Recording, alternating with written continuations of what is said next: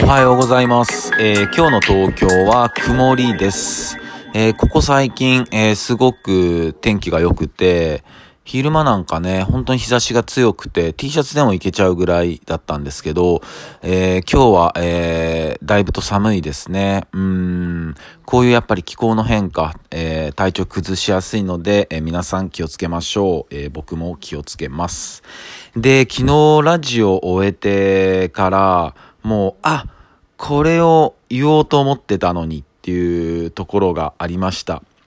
みんな大丈夫だったかなー大丈夫だったかなというのも、昨日は、13夜お月見ですね。13夜でしたね。今年は10月の1日が、15夜でしたよね。で、中秋の名月です。綺麗でしたよね。で、その15夜、中秋の名月を見たら、この13夜の月様も見ないと縁起が悪いよっていう話をしたと思います。で、カレンダーにチェックしといてねとも言ったと思います。みんなチェックしてみてくれたのかな？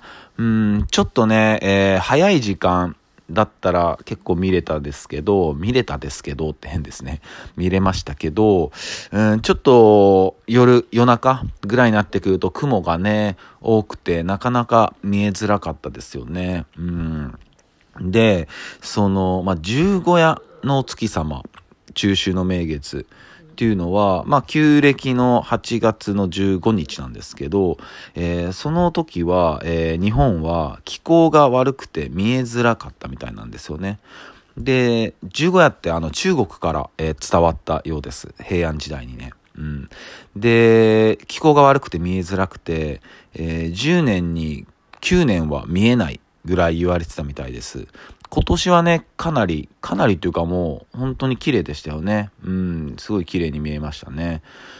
で、そういう風に10年に9年は見えないっていう風に言われてて、で、そしたらその13夜、約1ヶ月後、旧暦で行くところの9月の13日は日本は結構もう雲とかもうないみたいな晴れ間が多いらしくて、じゃあその時に、15夜はね、気候が悪くて見えない時が多いから、じゃあちょっとその13夜っていうのを設けようよって始まったみたいです。なので、15夜は中国から伝わってきて、13夜は、日本独自の、文化みたいですね。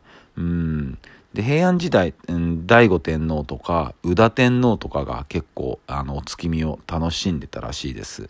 宇多天皇っていうのは、僕に体に流れてる血をずっと辿っていくと一番最初が宇多天皇って人なんですけど、ちょっとすみません、脱線しちゃったんですけど、その13夜、昨日ね、そのやっぱ少し欠けてたじゃないですか。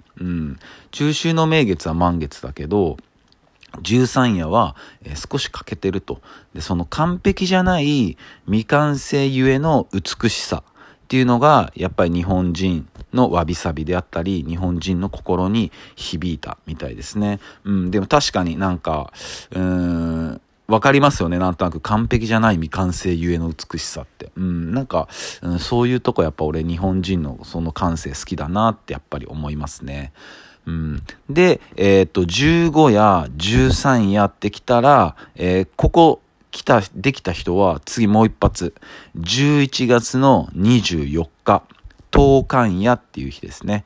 これは、田んぼの神様が山に帰る時なんで、15夜、13夜と見た方は、この11月24日、今年はね、の冬寒夜見て、このスリームーンをコンプリートしてネクストの風の時代に進みましょう。そんな感じです。それでは皆さん、今日も一日いい日でありますように。シノピシャス。